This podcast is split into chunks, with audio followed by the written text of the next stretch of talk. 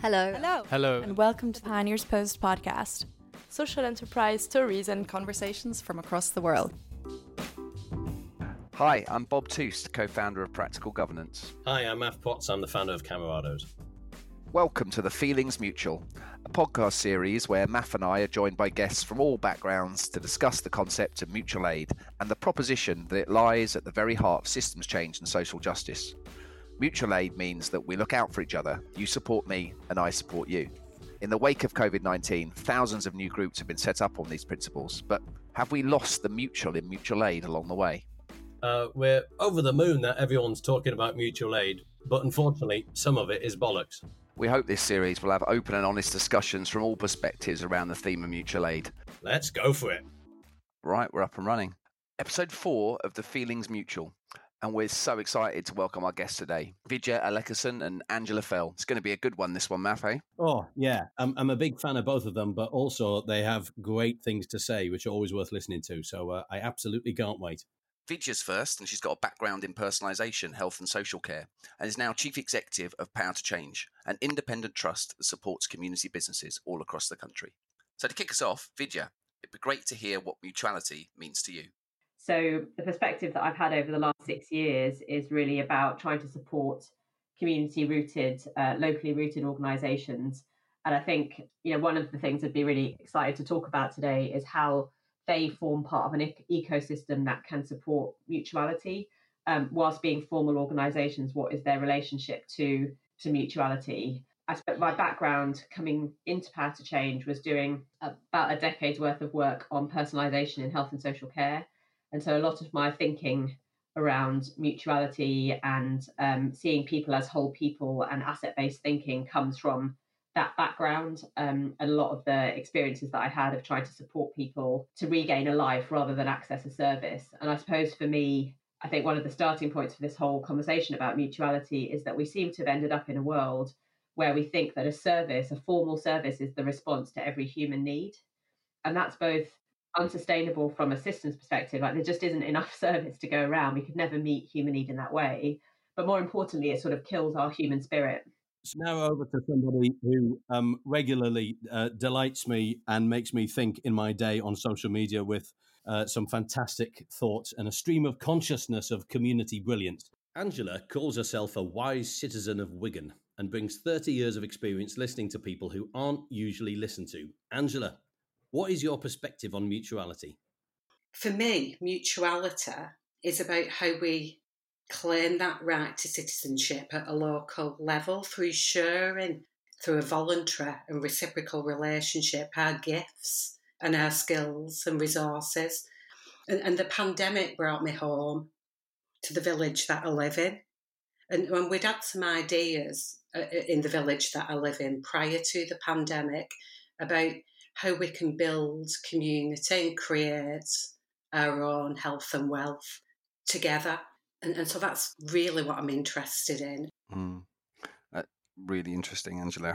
In lots of our previous podcasts, we'd talked about the phenomenon of mutual aid groups, which sprung up in the first lockdown everywhere. We talked about informal and formal in relation to sort of mutual aid and mutual groups, and we talked about small or large or scale. And this feels a bit like the next evolution of that conversation into, well, is it really all about just those things, or are we talking about a whole system or ecosystem that could be based around these these ideas of mutuality? And I know, you know, prior to this podcast, we've all talked a bit about that and different perspectives. Um, and I don't know if, uh, you know, I mean, Andrea and I, when we, we talked some time ago, you were describing a little bit about how there were sort of different elements or different layers, if you like, that you might build up. And if you missed one layer out, you know, maybe you, you weren't building something that really worked in that ecosystem sense. And I wonder whether that might be a, a route in, if, if you, you could share some of those thoughts that, that we were talking about some time ago. For me, I have a feeling and a sense that the, the kind of bottom layer of the ecosystem is about a style of being together in right relationship with each other. And then layered on top of that is A B C D ways. And I know that sometimes, you know, people can kind of recoil a little bit from the idea of the C D on the end of it. And, and I, I noticed that too when I was testing out the ideas of Hilary Cottam, that often if uh, people are really, really attached to professional identity, it can be difficult to think of this idea of taking your mask off and starting right at the very, very core of community. So I think Camerado principles with A B C D ways, and then as we start to knit and weave, we naturally create a system where people start to think about what they could do together. So already, you know, for example, we started at the beginning of, of lockdown to take the approach of community treasure mapping and discover what people were interested in and what they might want to offer. And that's led to, or, over a six-month period, one of the things is the creation of a pantry. Now, we're hosting that as a hosting leadership style. And already within the, each week, more people come wanting to join in and take part, which is just so heartwarming to watch. But already people are saying things like, hmm, maybe we could have a shop because I don't know how long we can use this scout hut for. And I think that's how we grow this kind of system, because sometimes if we kind of just go straight to organising, the people who never get picked for the netball team get left out, whereas a community, intentional community building style invites people in from the edges. It's about how you put the call out in community, and then people will show up and and, and be able to give the gifts to the community that they possibly didn't even realise they had. Wow. Thank you. Yeah, thanks. It's really interesting. I mean, and Vidhya, I don't know if you want to um, uh, build a bit, particularly on that kind of behaviour foundation that, that Angela talked about. Yeah, itching to get in. This is great. I just wish we were all in a room together. I suppose one of the things that had struck me and frustrated me sort of throughout the whole of the first bit of the pandemic was this sort of juxtaposition, or the, the fact that people were presenting formal and informal as, as sort of opposites. And I suppose what I saw in the best of what community businesses were doing, and this is by no means universal, was enabling a lot of what Angela's described. And I just wanted to tell you the story, and Bob, you'll know this um, community business well. So up in Bamford in the Peak District is a community pub, and it, it's been going for quite a long time now, owned by the community, taken over by the community, and then now run by the community. And it's it's sort of a hub for the whole community. When it was um, originally taken over by the community, the community sort of put a lot of sweat equity into getting it up and running. And some of the older people in the community couldn't do much in terms of, you know, painting the walls and stuff. So they made a lot of food for the people who were doing the work. Several weeks later, after the work had been completed, the community who were, were sort of around the pub realised that one of the older people wasn't coming in anymore. And because of that mutual connection that had been built up through putting the pub back on its feet, the community members, like local people, just went out to, to find out what was going on and, and knocked on her door and found that she was ill, and then started reciprocating by cooking her food when she could no longer cook for them. And I suppose that for me is sort of what I saw a lot of in the first phase of the pandemic particularly. We obviously, you know, in, in this phase, gosh, we don't quite know what's going to happen, but was this this sense that, you know, community-rooted um, formal organisations can enable that kind of network of mutuality that means that what a community can do for itself is not just limited by the four walls of that formal organisation, but but becomes a kind of net around that formal organisation. So you're sort of getting a bit of the best of both worlds. And I think for me, the starting point for the formal organisation is, what is your ethos? What's your purpose? And is it to to kind of grow yourself and, and dominate, or is it to facilitate community actions like the stuff that Angela's been describing? And I think if you, and, you know, I think in too many cases we end up with the former, but the latter is possible. And I think we've, I saw some really fantastic examples of that. And I think if you start with the ethos that your role is to facilitate community action, not to take it over um, and not to become the dominant force, as it were, in, in your local area, then I think there can be this really important synergy that brings out the best of both and can enable, by working together, can enable more in the local area. I think that's absolutely spot on. And I think the important bit there is that when we're exploring and kind of inviting other people to host and facilitate community action, we possibly need to add on to that it's the community action as as grown upwards rather than as seen through a reducing demand perspective, you know, stimulating what you want to see. And, and I too saw fantastic examples. I'm a trustee of a voluntary organisation in Netherton in Sefton who hosted uh, the, the, the, the pandemic within the community. And did that in such a loving, mutual way. So they they spent sixty-eight pounds in total on emergency food throughout the whole pandemic through recycling uh, food parcels that were not needed or required uh, within the community, and then creating partnerships with uh, with with other organisations too. And one of the things that they did that I really, really loved is that anybody who was on the shielding list, they made sure that they had doorstep conversations and discovered what it was that they would like to offer and contribute. So that then led to a range of kind of scrub hub, sewing, planting, knitting, all kinds of different things, so that everybody felt like they had a purpose and were contributing to the whole community effort. And I think that's really important too. And I think just to build on that, I think one of the things that we sort of disregard or don't take seriously is that in so many of the communities that I've observed, and Angela's got much more kind of direct experience, but I think we're, we're describing the same sort of thing, is a lot of what starts is quite small and we tend to dismiss as being not that significant. But it can often build really powerfully into quite big actions that do create transformative change locally. And I think about Granby Four Streets in Liverpool was one of the first community businesses I went to visit. I know there's just, there's just a thirty-year story of community action, but it started with a few women being fed up of their area being completely neglected and taking out brooms and sweeping the streets. You know, nothing more sophisticated than that. And then they put planters on the streets and tried to make their area beautiful because people had neglected it for years. And then they painted up, painted all the boarded up houses so that the place looked nicer. And you could look at that and say, okay, well, that's not very significant. But, you know, thirty years on, they now own some of those houses. They have a community land trust. They've taken, you know, assets into community ownership. It's it's quite a sophisticated operation. So I think that, you know, enabling communities to start small, to start from where they want to start and to build is really, really critical. And I think one of the things I'm interested in is how do we do that in a better way? Because I think often we don't nurture those seeds. We see these small actions and sort of dismiss them.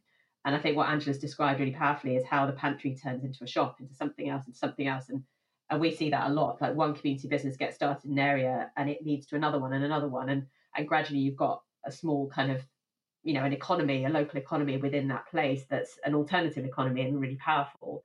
But I don't think we're very good at, at seeing those small seeds and, and nurturing them and enabling them. I think we tend to dismiss some of this stuff very quickly as being just small, just kind of nice to have. But I think it has the big, it's the beginnings of something incredibly powerful in, in a lot of places. Can I just ask about that? Because there's not just the seed end of the whole story, but also the the incredible success end of the story, which is when do these extraordinary grassroots ground up ideas stop? Because pe- people are weird. We all are. And when we get more passionate and we see success, we want to do more, and that's fabulous. But we also want to fix more. And we start to butt up against things like, well, you know, systems and policy requirements. And suddenly you become a framework and then a massive organization. And then you decide to formalize and systemize. So how does all that wonderful stuff, which I'm a massive fan of, How, how do you nurture it without spoiling it? That is such a challenge. That really is, isn't it? I mean, today, I noticed yesterday that Greater Manchester has secured some money for green social prescribing, which really could be the colonisation of making a vegetable patch and going for a walk. And I know it's really, really well intentioned. And I know when it's done well, it's kind of done in a community development way. But I, I spotted it. You know, because one of the things that we've been uh, noticing that's been growing naturally and organically in the community is a community garden that people are kind of joining in and taking part in, and, and community walks. And, and we've we've also got some people who are interested in making some like little treasure hunt app games to keep people going. So we'd love a little bit of cash, but so that we could kind of enable that to happen. But to do it and to get there, you know, somebody sent me a framework today and I was like, what's this all about? And the measures of it are, are kind of not what I'd like to see measured around more friends and deepening of associational life. It's about, it's a real shift, isn't it? And that's the yeah. challenge. I guess what I'm talking about here is the boundaries of the, of the ecosystem that both of you talk about, is there are boundaries. I've heard Vidhya talk about formal organisations uh, don't realise they need to enable the informality, but to do that, they need to know what they do do and what they don't do. And similarly, the informal group has to realise it's okay to stop at being informal and not have to formalise. But we're, but from both ends, we're driven to some behaviours which cross the line into what others do.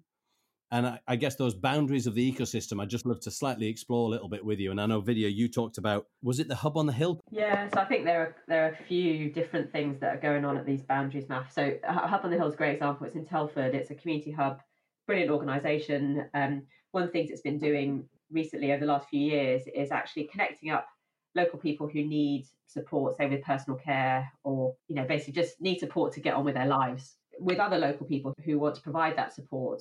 And it's very much neighbours supporting neighbours in a way that means that people aren't travelling miles for, for work, and people get the same person coming to support them each day. And it's worked really, really, really, really well. And now they, they're thinking of expanding it. But if they want to get into more formal domiciliary care, as you know, as defined by in sort of social care terms, they have to now become C Q C registered. And the tension for them is, can they keep the ethos and the approach and the locally rooted neighbours supporting neighbours approach that they're, they're doing? Sort of, can they keep that while still getting regulated, you know, still being C Q C approved? And the, the fear is obviously that they can't. And so that definitely is one of the one of the boundaries and one of the blockers of the of the system.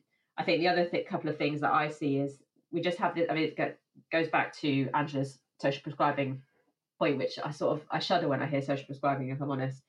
And I think it's partly this um, thing about rolling things out. So when I still remember sitting in a meeting with Ed Miliband when he was leader of the Labour Party in the opposition, and somebody was talking about a really good diabetes walking group in Bethnal Green or something like that. And his immediate response, and this is just a very, it's not about Ed Miliband so much as about the way Whitehall and Westminster thinks about things. Um, it's like, how do we roll that out nationally? It's like, no, you, you don't want to roll that out nationally. What that community needs is not what the another community needs or the third community needs. And I think we we are really bad at at scaling uh, or at growing things organically so that they're different in each community and that they're they're driven by that community. We t- we like to see a successful thing and then try to roll it down out from a top down, like let's spread it everywhere. And so so many things like social prescribing take brilliant small scale examples at community level and try to nationalise them. And that, to my mind, often leads to the imposition of kind of the wrong outcome metrics, standardization of things. I think one of the reasons why things go wrong is that we think that the that good is about scaling up. Everything has to get bigger. And I think what you were saying is that things, some things are beautiful and at the scale that they're supposed to be at, and we and everything doesn't have to get bigger and bigger. And I think part of recognizing that this is about an ecosystem is recognizing the place of each thing and that each thing doesn't need to grow constantly to succeed.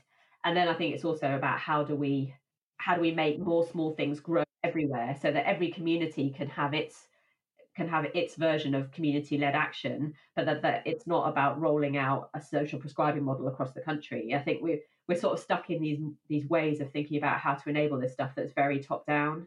There's something I wanted to pick up on there, Vidhya, because I think this the nub of it in lots of ways, and and one of the things I've heard you say a lot in various conversations about this idea of um, you know, you can't meet everyone's needs with a service, right? Not every human need can be responded to by a service, and um, in a way, what you're sort of describing is things which are working really well for local communities that meet kind of our core needs for friendship and purpose, as as Maff would say. Servicizing them, if that's a word, you know, sort of suddenly going, right, oh, now we need to package that up and make it a service yeah. and roll it out. You've talked about it before on the podcast. It's the befriending service. Like, you know, my mum is currently, you know, she's seventy-seven. We've stopped seeing her because of the rates of COVID. So she spends all day on her own with nothing to do apart from go for a walk.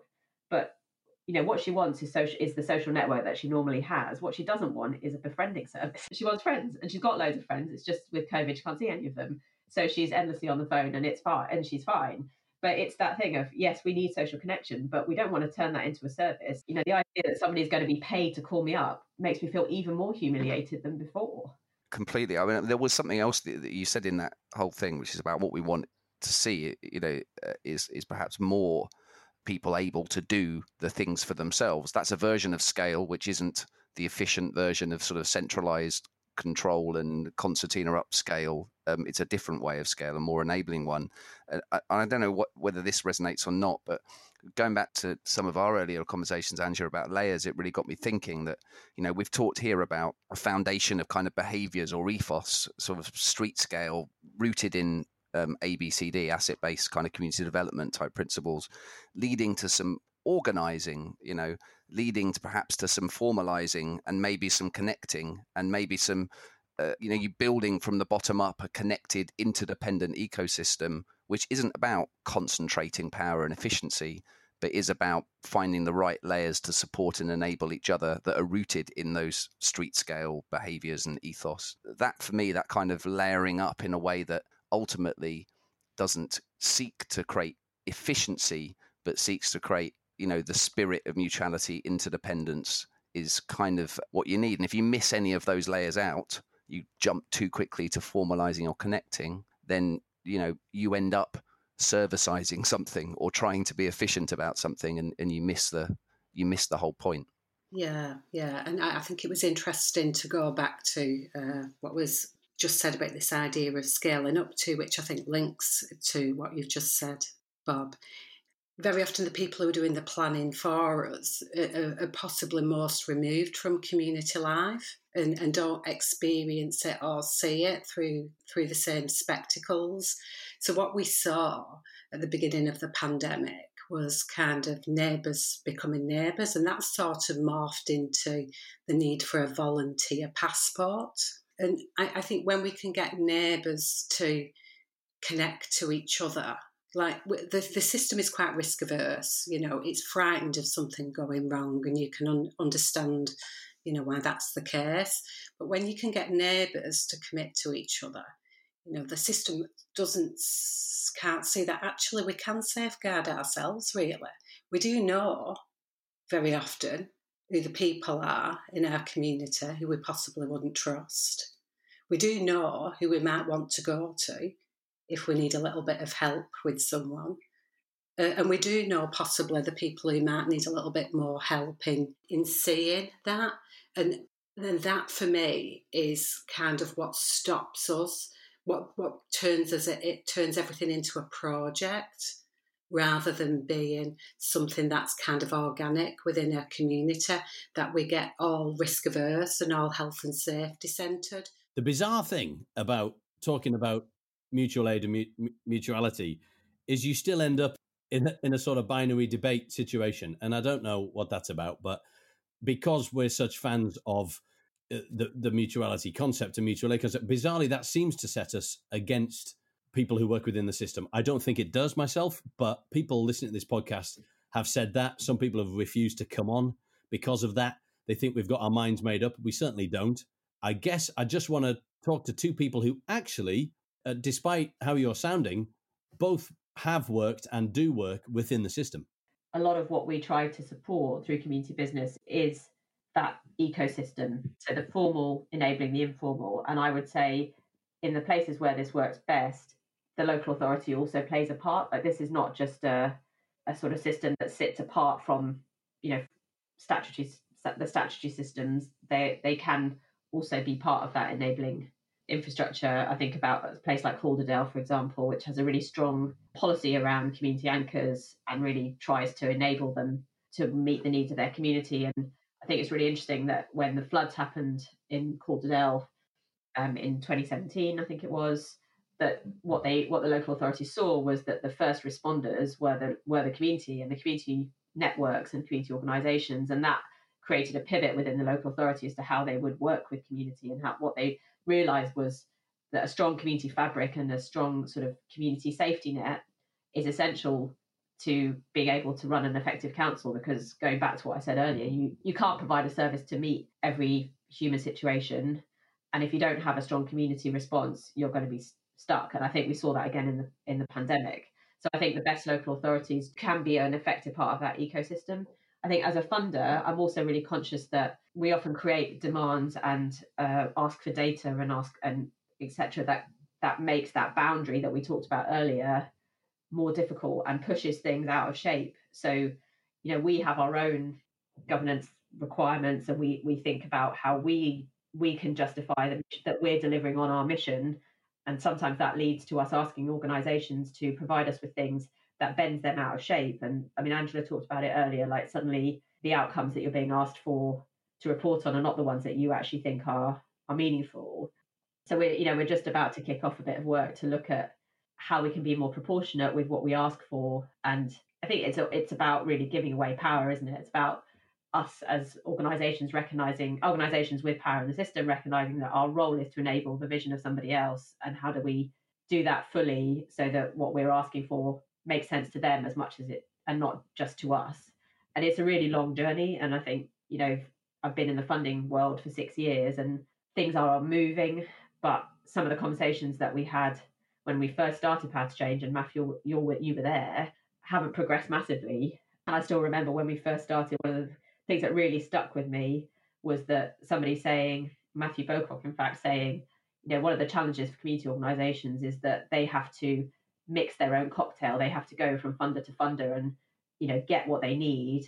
And one of the things we really need to enable is we mix the cocktail for them, and then it's it's much less onerous for them, and they don't have a different set of reporting requirements for seventeen different funders. And that hasn't fundamentally changed. So I think that, yeah, we we create, you know, fully recognise that we create we, we create part of the problem, and that money is part of the distortion of some of this, because every time we we support something, you know, we we put requirements on it, and that yeah that creates its own dynamic that's different from what the community would have done itself.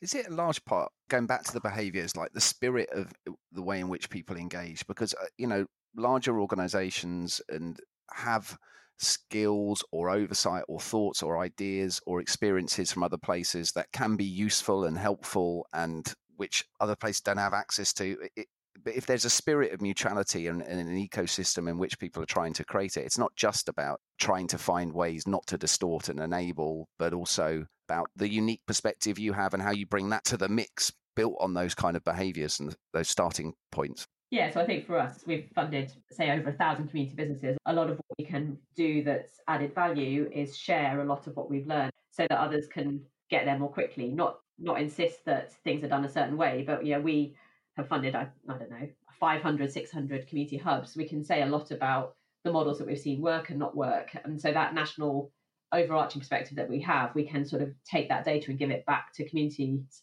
to be able to use in, in ways. And I think one of the things I think is interesting in work like Tessie Britton is doing through Participatory City is trying to find, trying to think about way platforms and approaches that can enable and accelerate the community action rather than sort of dictate it.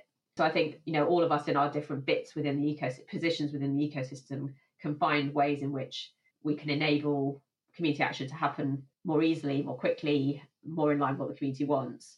But it takes, I think it takes creativity in the way that things like Participatory City are trying to do, reimagine what is, what the, those enabling roles are and what the enabling functions need to be and who can play them most effectively. Yeah, and I think, uh, well, I live in Wigan, and Wigan, you know, is kind of one of the councils in the country who have been exploring how they shift power in some way uh, to the community for such a, you know, a, you know, for a good long time. And they're really trying to do that.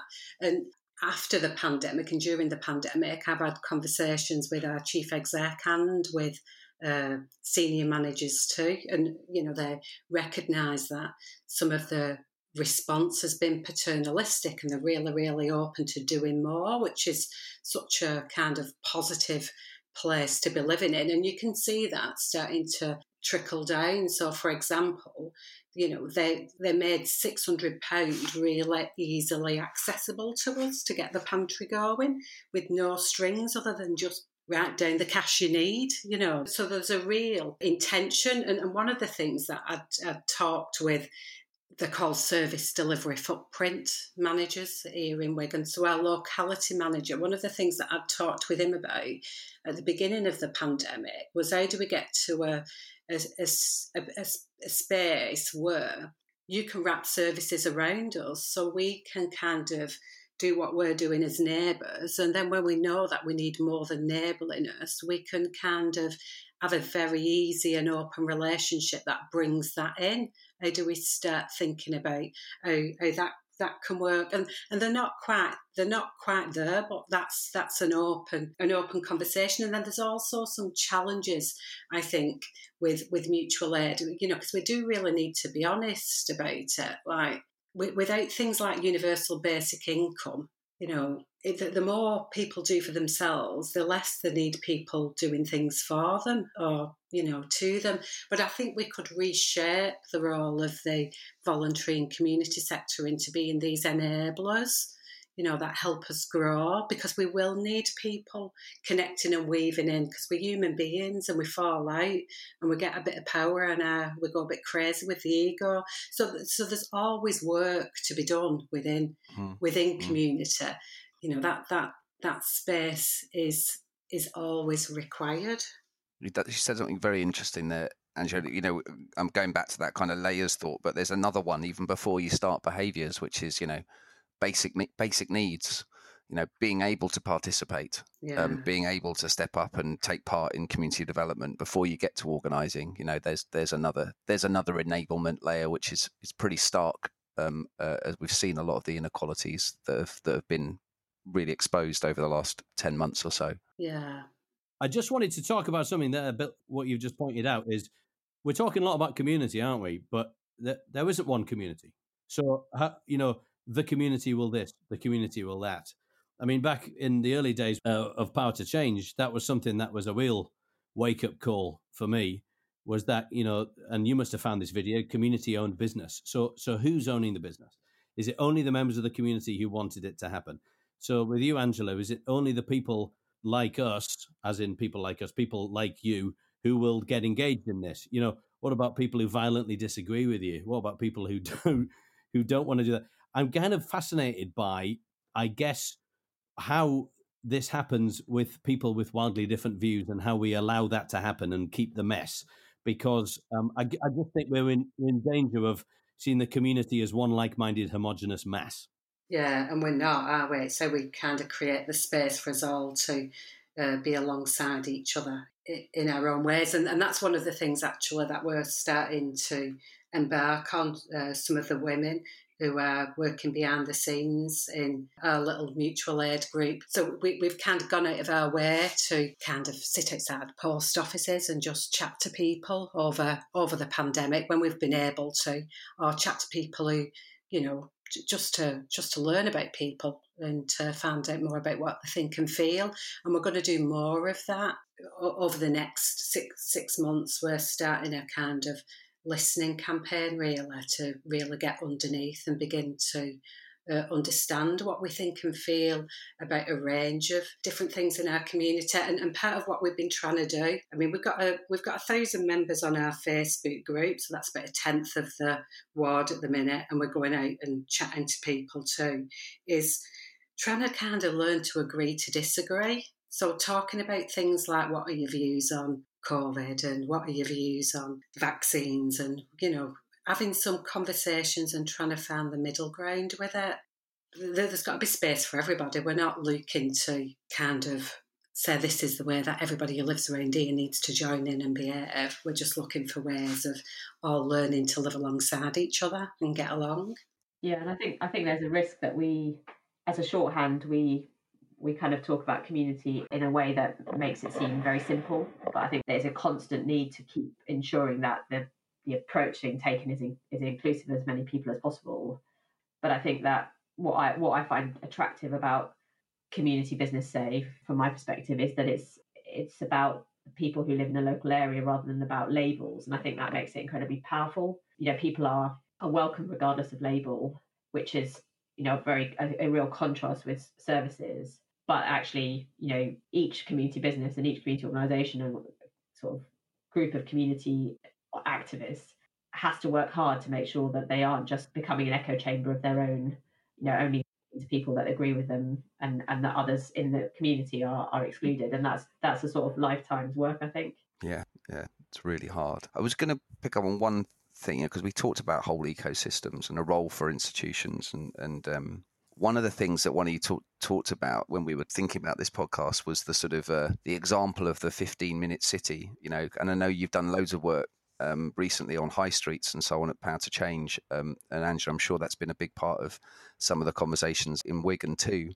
But there was something kind of interesting about how that fifteen-minute city idea kind of helped encapsulate perhaps some of what we were talking about in terms of an ecosystem based on mutuality. Yes, it's this concept which started in Paris that we could live more locally and that our needs, be they for work, um, family life or social life, would be drawn from a radius of fifteen minutes around us, rather than this model that we've tended to have of, you know, you live somewhere, you commute for quite far away into a, into a major city to shop and to work, et cetera. And I suppose what where I thought this came together with the community action was was that a lot of what we need, not just sort of work, social life, but also, you know, what we often think of as a service need, could actually be met in that local community through a much more mutual mutuality based approach.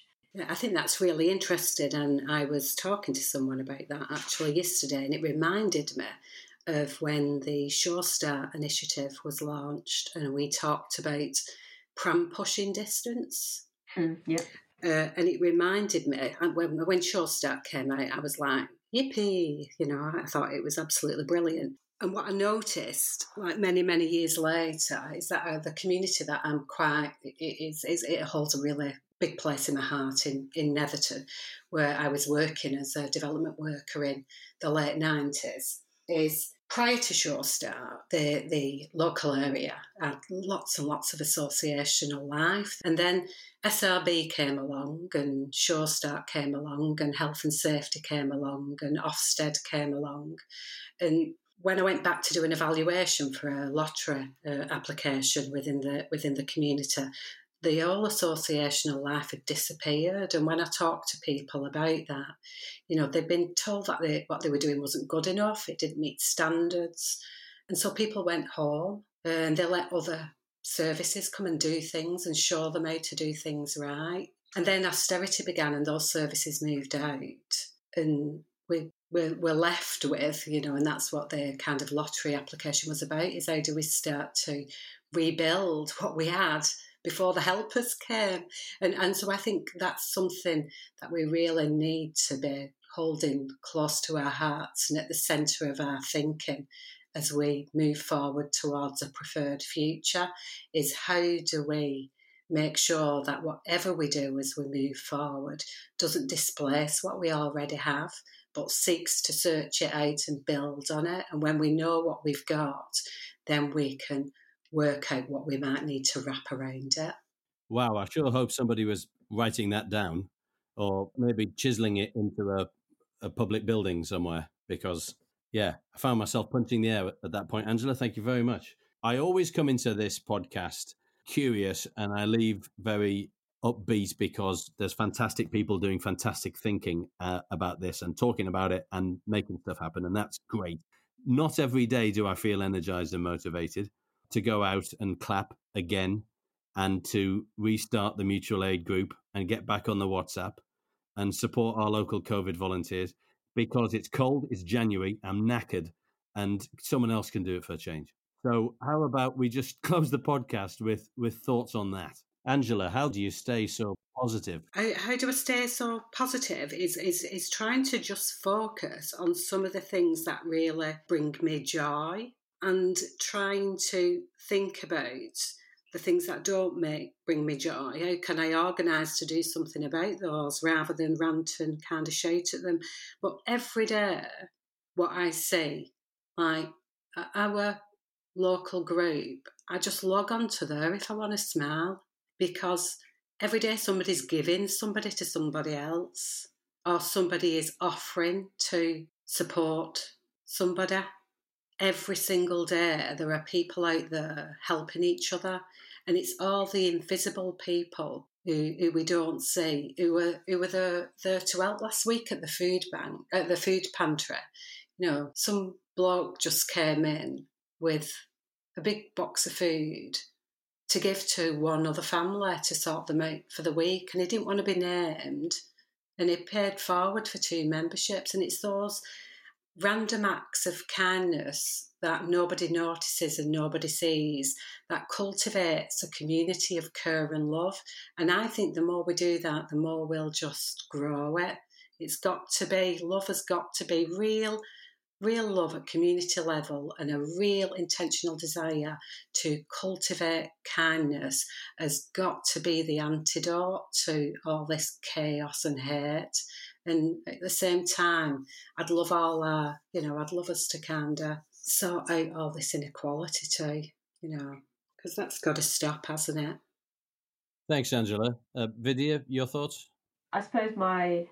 My positivity comes from the fact that communities are just getting on with it. And I think the era of mission seeking, if ever there was one, is, is over. And that, you know, government's in such a state of disarray, people have just decided to, to get on with it themselves. And whilst everyone is knackered and it's cold, and, you know, every day, much like Angela, just in my own little street, you know, two of our neighbours have got COVID, and the whole street just jumped on the WhatsApp and started offering help. They got on the WhatsApp to tell us that they couldn't move their car, which is blocking some of the, some bit of the street because the person who drives the car has got COVID. And so somebody offered a parking space to get the car out of the way. And, you know, they, we just kind of sorted it out. And I think the the fact that this is growing, despite the fact that this, the wider system isn't necessarily there to embrace it yet, is, I feel, is very, you know, that, that gives me real hope. But I'm also sort of secretly hopeful that gradually the, the wider, bigger system of policy and funders is is starting to wake up and, and take notice. I think it's, you know, even though that pr- progress on that front isn't happening nearly quickly enough from my perspective, I just think it's really hard to now deny the value and the strength and the power of community in having seen what we've seen over the last nine months and what we'll continue to see over the next, you know, three, six months, who, know, who knows how long this is going to go on for. And that gives me, yeah, that gives me hope. We are seeing in action what we, some of the change that we need to to bring about, and that's just incredibly powerful.